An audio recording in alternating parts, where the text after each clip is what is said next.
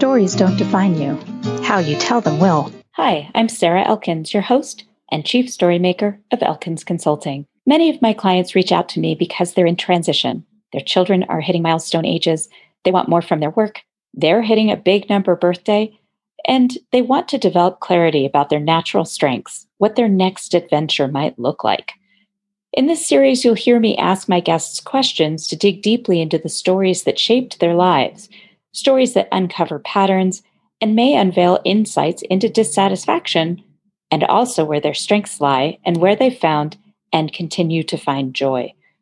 This podcast's intention is to have listeners think of their own related stories and how they tell them, discovering the internal messages that are limiting their success, and discovering how to shift their stories so they become positive life lessons to move them forward. If you're curious about what it would be like to work with me, visit elkinsconsulting.com and schedule a one time 90 minute StrengthsFinder session. I'm so pleased today to be hosting Hillary Johns, an attorney out of uh, Beverly Hills, California, although she has offices in the Bay Area and also opening one in Manhattan here pretty soon. But we were introduced by a Jeff Furman, who I interviewed on my podcast a few weeks ago and provided some fabulous stories. And right afterward, he was so enamored with the the structure of the podcast, the idea behind the podcast, that he started making all of these wonderful introductions. And Hillary was one of those wonderful introductions. So, Hillary, thank you so much for joining me on Your Stories Don't Define You, How You Tell Them Will.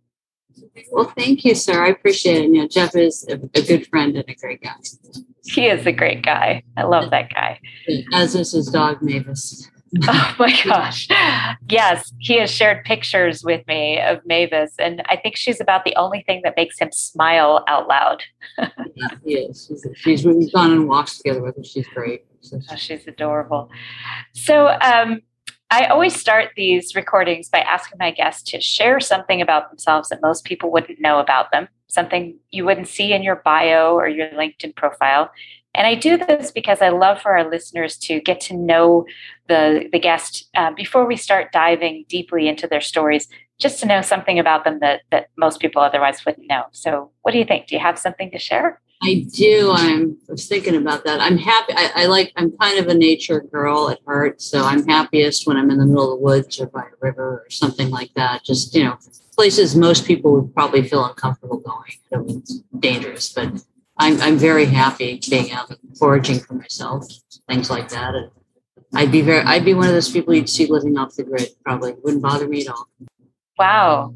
Um, that does surprise me given your work and all of the locations of your law offices. And, and I, I can really relate to that because I love cities. I, I love to, I loved living in Washington, D.C. I loved staying for weeks at a time in Paris. Um, but my happy place is definitely in nature, particularly and on the mountains and on rivers and creeks and exploring. So tell me, you said foraging. Oh, describe that for me. well, I just meant if I had to live out, I you know I take survivalist classes. I don't mean like militia type things, but you know. Oh no no no! you're out in the middle of the woods and you had to fend for yourself. You know, could you do basket weaving? Could you do you know? Would you know which plants to eat? Would you be able to fish for yourself? So you know that that wouldn't bother me to set up camp in the middle of. Just have to do that. I'd, be, I'd probably kind of like it. I wouldn't mind it at all. Not that I'm not very fond of LA or Beverly Hills and Manhattan. well, you'd have to have some fondness for them, right? exactly, exactly. But it's yeah, I, I, like stuff like that. I do. That's awesome. So tell me about um, how you discovered that because you grew up in Southern California, and that's not well known for the camping and outdoorsy activities. Well, they did, but my one, uh, my parents used to take me up in the mountains. You know, they have Julian you have the, you know, the, all the mountains through Southern California. There are mountain ranges and places you can go. It's just not as well known because most people think beaches. And then uh, my mother's from the my mother's from Iowa, so you know, was always out and, and, now lives in the Midwest, in the Northwest. So there's always trees and mountains things like that around where you can go. And so uh, we had. I didn't really like the family camping trips, but I liked the uh, you know, going out and learning to fish. And my grandfather used to fly me into Canada to go fishing with him. And, you know, you'd be out in the wilderness. And it was fun. I liked it. Ah, that's great.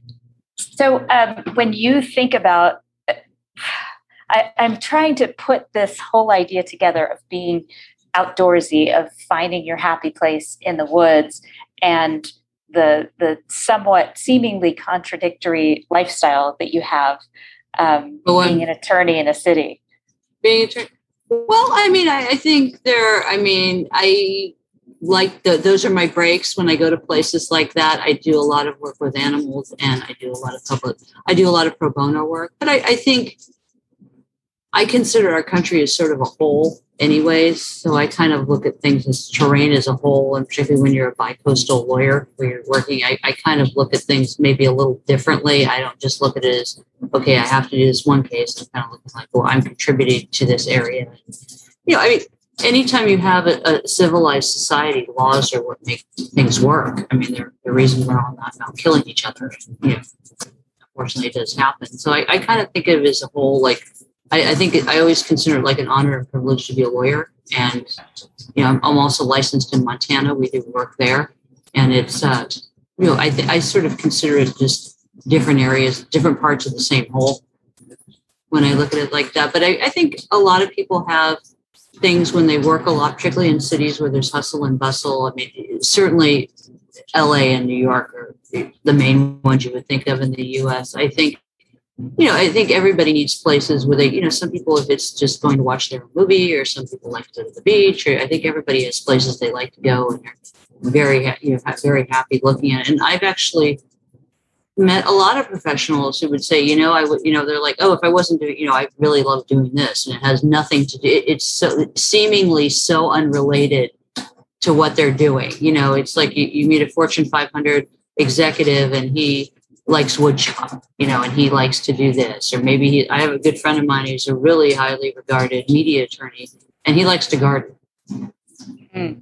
He likes to tend to the garden. He really, really enjoys just doing. So you, sometimes you, or you find people like they, they like to draw, or they, you know, or they something like that, or they're drawing very idyllic scenes when they're whether they're out, you know, taking apart companies or whatever they're doing. So I think you see a lot of people with really oh, I wouldn't have thought you did. I have a good friend of mine actually who's a retired criminal courts attorney, and she likes bead making, and she fosters. Uh, I mean, and she would put people, you know, literally in jail for life. You know, and she does likes bead make, you know, making jewelry out of beads, and uh, she likes uh, she fosters uh, older cats, older animals, you know, mm. had health issues. So it's i think sometimes you see a lot of people like that you're like that's a I, I guess i've seen that not just with me but like common like oh wow, I wouldn't have thought such and such like to do that. You know, so I, right. I don't think it's as unusual. I mean, I don't think people tell I don't think people ask the question that you're asking.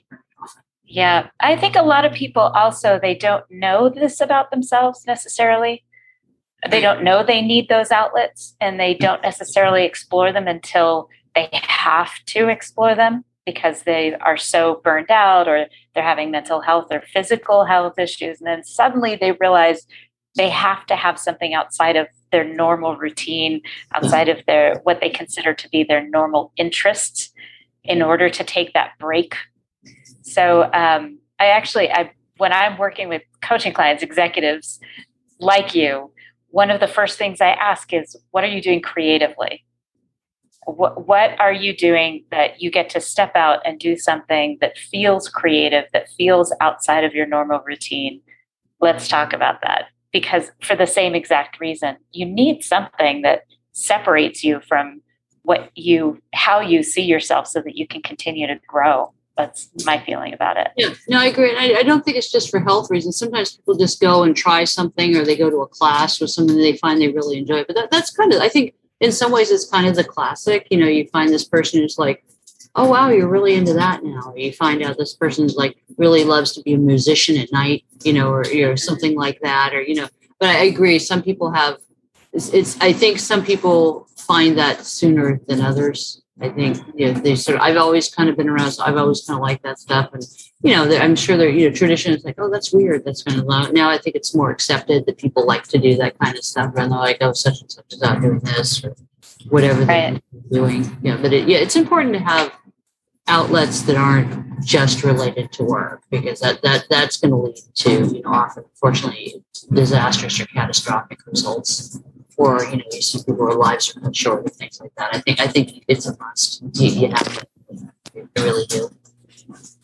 So speaking of um, that break and that disastrous transformation or transition, or what could be if you don't make that transition. Mm-hmm. Um, you mentioned that you shifted gears pretty dramatically 20 years ago when you were a professional athlete and working toward partnership at a law firm. So now, like, uh, my brain is just running in this direction, understanding that you made that decision um, to shift gears before it got to a point where it was a disaster.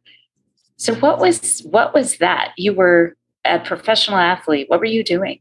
I was a soccer player for a while, mm-hmm. and then I just uh, kept going and doing that. And a friend of mine who retired from the national team invited me to come play with them. I said I would, and I enjoyed it. It was fun. It was it wasn't what I was thinking of. I'm I'm, I'm very grateful that I know about fitness and I you know how to do that and am able to stay fit. I think um, I wouldn't want to do it now.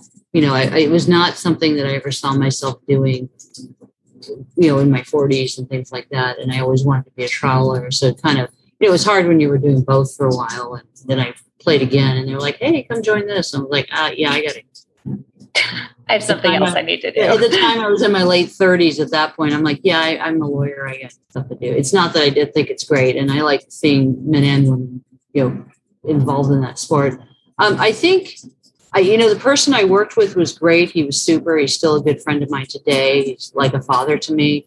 I, but I think I just I was not happy, and I knew I was not happy, and I'm kind of one of those people you know, obviously there are things as a lawyer, as a business person, you're like, yeah, I don't like this, but I love what I do. And I, and I, don't, I was not happy. And the track I was on, I could just tell was not good. And I, I don't like being not liking stuff. You know, I just don't, I don't think anybody does, but I won't put up with it for long. So I, I made a very drastic change. I left the country. I learned how to speak other languages. I was doing a lot of international work, which we are now in New York and I didn't really know what I was doing. And I, I, mean, I spoke languages and things like that, but I just like, well, these are things, these would all work, these are related. Okay, it'll work together. And then I got back to the US and took a not a flexible, but just, you know, most law, a lot of law is very traditional. And, you know, so you sort of had to just look for ways that worked. And I just had to make decisions along the way that I was going to keep very active, even though most people don't. And I was going to, uh, working remotely, I started doing that a while ago and I found I was much more productive. I was much happier and I wasn't look, you know, it was, you know, I was going, okay, it's six o'clock yet. Can I go home? I wasn't thinking about that. So I think I do a better service for myself and for the clients because the clients are like, oh, you're the kind of lawyer I want. You're available late at night or early in the morning.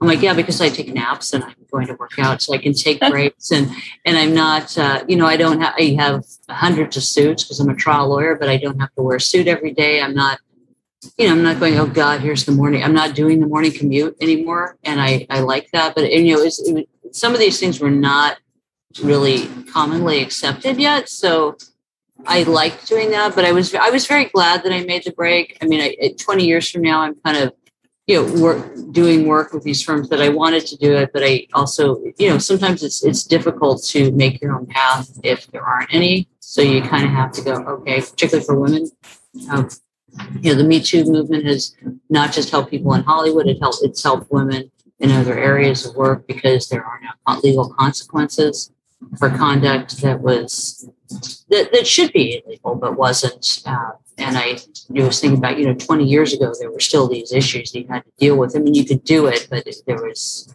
you, know, you had to probably take more crap than I would be willing to do. Uh, you know, uh, men and women and people of color and people of different uh, gender identities sexual orientation. A, a, lot of people had didn't have really any other options other than the very traditional. Again, a lot of my friends are Caucasian men, but there was a very clear path, and it was not geared for. It was literally you'd be told it's not for everyone. The unfortunate part is I don't think a lot of a lot of people didn't stick with it for very good reasons. They didn't want to go through this, and there was a lot of talent I think that was lost uh, uh, just throughout every industry because of some of the things that went on. And I think a lot, whether they want to admit it or not, I think a lot of people really lost. I think they are now because there's more diversity and inclusion. There are so many smart, vibrant, talented, hardworking people who really make real contributions. And I think our society, I mean, again, I think the U.S. is better than anybody in the world about doing this on as a whole.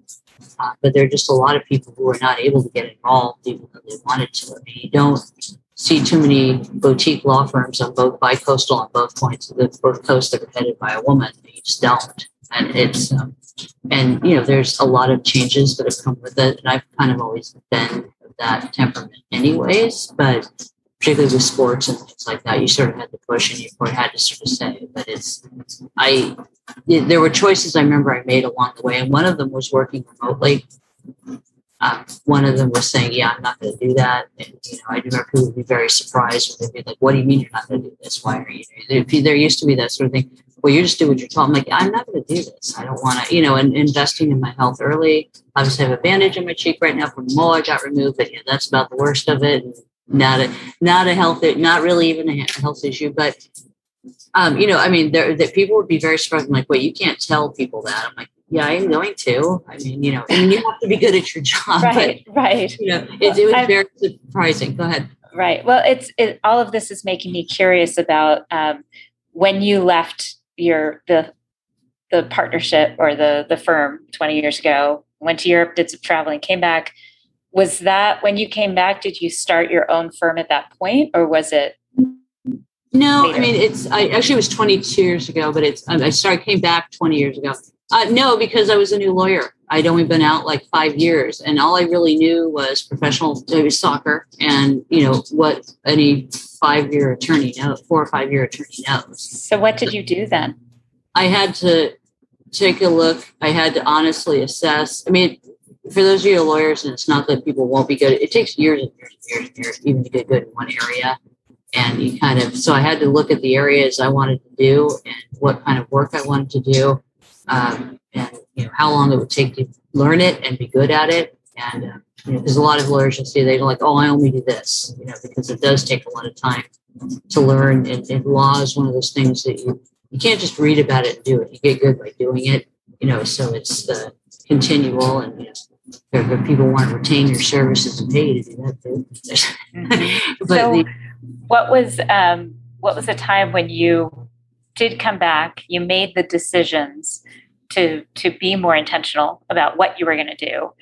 When was a time where you um, you walked away realizing that you did the right thing, leaving the other job, going to Europe, and then being oh, I knew when I left. What, I, did, I knew when I left. I didn't want to go back at all. I mean, I didn't. Right. Not, not that I didn't keep in touch with my old boss because he's a great guy. No, I knew right away.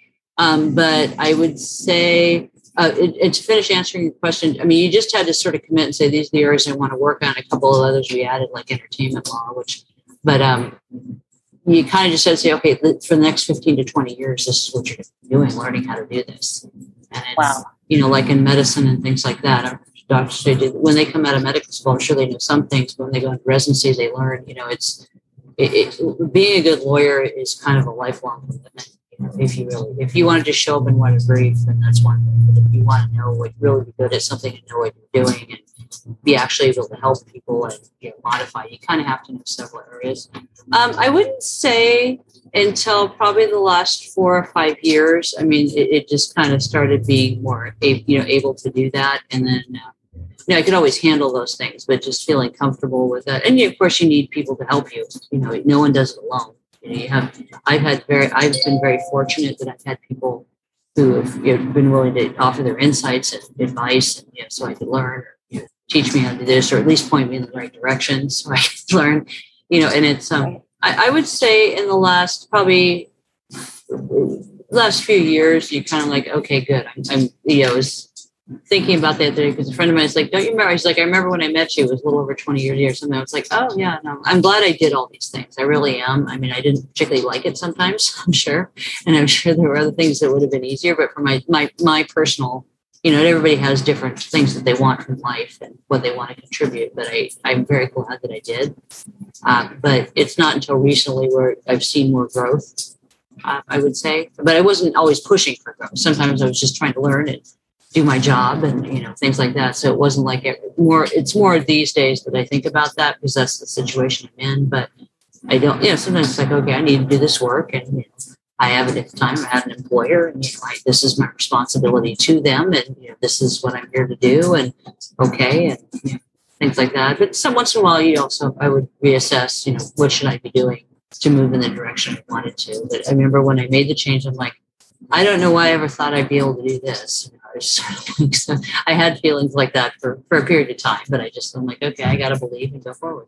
Isn't that funny? I, I, think about that a lot with um, one particular past job where I was a compliance officer for a federal grant, and I don't even like rules.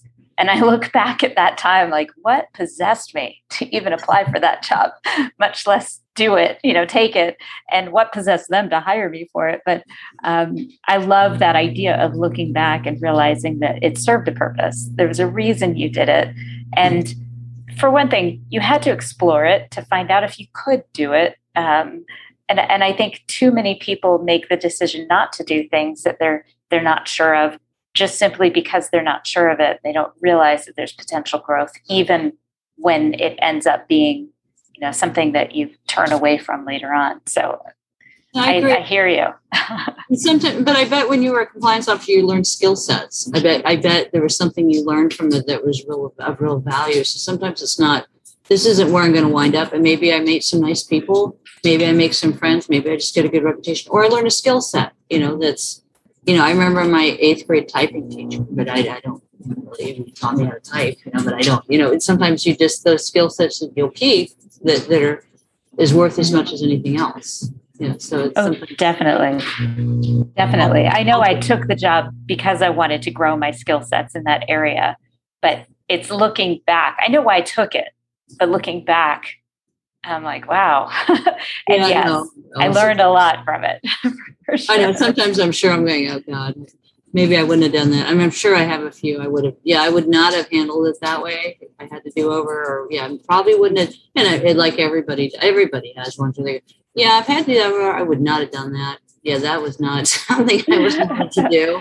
but, but, you're I, kind of grateful, right? You're oh, grateful yeah. for the experience, regardless. Usually, usually. I mean, as lawyers, I mean, we do deal with very, very serious matters. So we, I think, more than a lot of people, we deal with. I mean, we deal with life and death. We deal with very dangerous situations. So serious consequences. Yeah, yeah, there are. I think sometimes it's like, okay, well, I probably shouldn't have bought in that car. You know, there's sometimes as a lawyer, there are far more serious consequences, physical, emotional, financial, you know, just legally, you know, there. But um, yeah, I think everybody, if they look, they go, yeah, I wouldn't have done, I, I wouldn't have done that again. I mean, I think it's, you know, there, there's some, you know, and part of it depends, I think, how much risk a person's willing to take, you know, where you are with your life. You know, you might be a little more risk adverse if you have young children uh, or you know, and a mortgage to pay or people to support. You know, there, there's other things to go. But I, I, think you know one of the great things, frankly, not to sound too patriotic here about this country, is one of the few countries in the world where you have social mobility, you have uh, job mobility, and things like that. There are a lot of people you hear. You hear a lot of these people who just came from nothing, and they're they're able to you know they can be you know, own their own companies and things like that. And that's probably what's unique to the U.S. Most of the U.S. as opposed to being born into a situation that you don't really have a lot of choice about. Interesting. So, if you could um, leave this conversation with a, a lesson, a story of something that went really well for you that you think about now as I'm so glad I did that. Um, what is a particular incident that when you think back, maybe it's a client that had a very positive outcome or something that you walked away from feeling really good about? Um, yeah, I remember when I was a couple of them. Uh, well, for sports, I remember I had a, my friend of mine wanted to recruit me to go professional, and I had my last sports, and I was kind of tired of dealing with it. So I, I was, and my friend, I talked to my friends, and she said, "Well, you need, I need to know." You know, she wasn't giving me a deadline, but I I, I was glad I went to tryouts and made the team because I was glad I went, and I, you know, then I had to move again. You know, they so I yeah transferred to another team essentially or traded, and I was glad I did because I, I think that if I hadn't, my life would have been very different than it is today. And for cases, um, yeah, I had one case in particular, I knew we were going to lose, but I went anyways and tried it. And um, you know, in telling the client this is likely not going to go this way. And I think my first jury trial where I really had very little idea what I was doing. And the partner said, I need you to try this. I've got to go do something else. You, you can, you've got the skill sets. You're going to have to get you. I'm like, okay, well, I'm going to go in and try it and work. You know, I probably worked harder than was necessary because I was new and I want, you know, when you're new at anything, you're kind of like, okay, I wanted this. But I remember we won and the verdict came in, and I remember the judge said, I really didn't want to rule you know, this way, but there was just so much evidence I had to. And, you know, it's very, we wound up parting ways with the client eventually, but we won. And I, I sometimes I learned a really important life lesson that you know as a person and a lawyer sometimes you have to see things through particularly it's not it's not always about money you know sometimes you have to just go in and try this and you were giving people access to justice that in the legal systems they may not otherwise have and how important right. lawyers really are to society. And not that any one lawyer is better than the other but it just as a whole this the, the services or function that lawyers provide is, is really essential. And makes a huge difference to people. It really does. That was as i would say wow yeah, having that awakening moment must have been great in terms of just okay, I'm I'm in the right place. I'm having a positive impact, and it's it's where I need yeah, to be. Yeah, it was. It was. I mean, there's always other considerations, but I remember thinking, okay, this is doable. I can, you know, I can be a trial lawyer, and I can do this. And it was because you know, there's always the mystery. You know, it's always kind of a mysterious thing. You know, you hear about mm-hmm. trial lawyers and what these people do.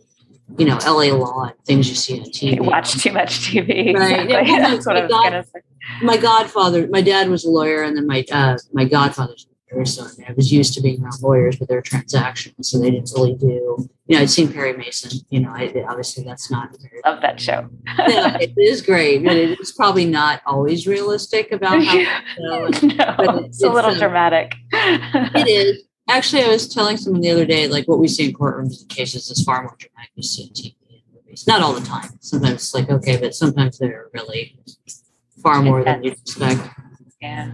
So this has been such a pleasure. I've really enjoyed hearing your stories about the, the transitions that you've made, the impact you have, your thoughts about what attorneys do and how much time it takes to to really be good at one area of law and it changes i mean lots of lots of law changes regularly so it makes it it's kind of like accounting you can't just know what you're doing in accounting and be done learning I know it's it's very similar with law and case law in particular because each case influences further cases. So I really appreciate hearing these stories. Thank you so much for joining me.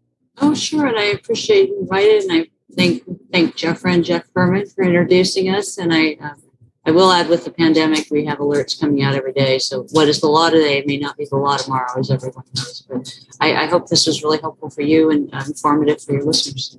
Thank you. Thank you, Sarah. Are you ready to start your story portfolio so you have the right story ready to share when the opportunity presents itself?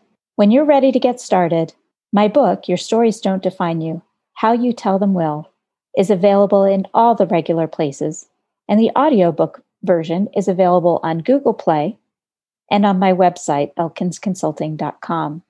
As a special bonus for listeners, the audiobook includes two songs recorded by my band, Spare Change, in my living room in Montana. Also on my website is a free podcast interview checklist. It's available to download to make sure you make the most out of your next podcast interview. If you enjoyed this podcast, please feel free to rate the podcast and leave a review. And let me know that you've done it so I can thank you properly. Thank you.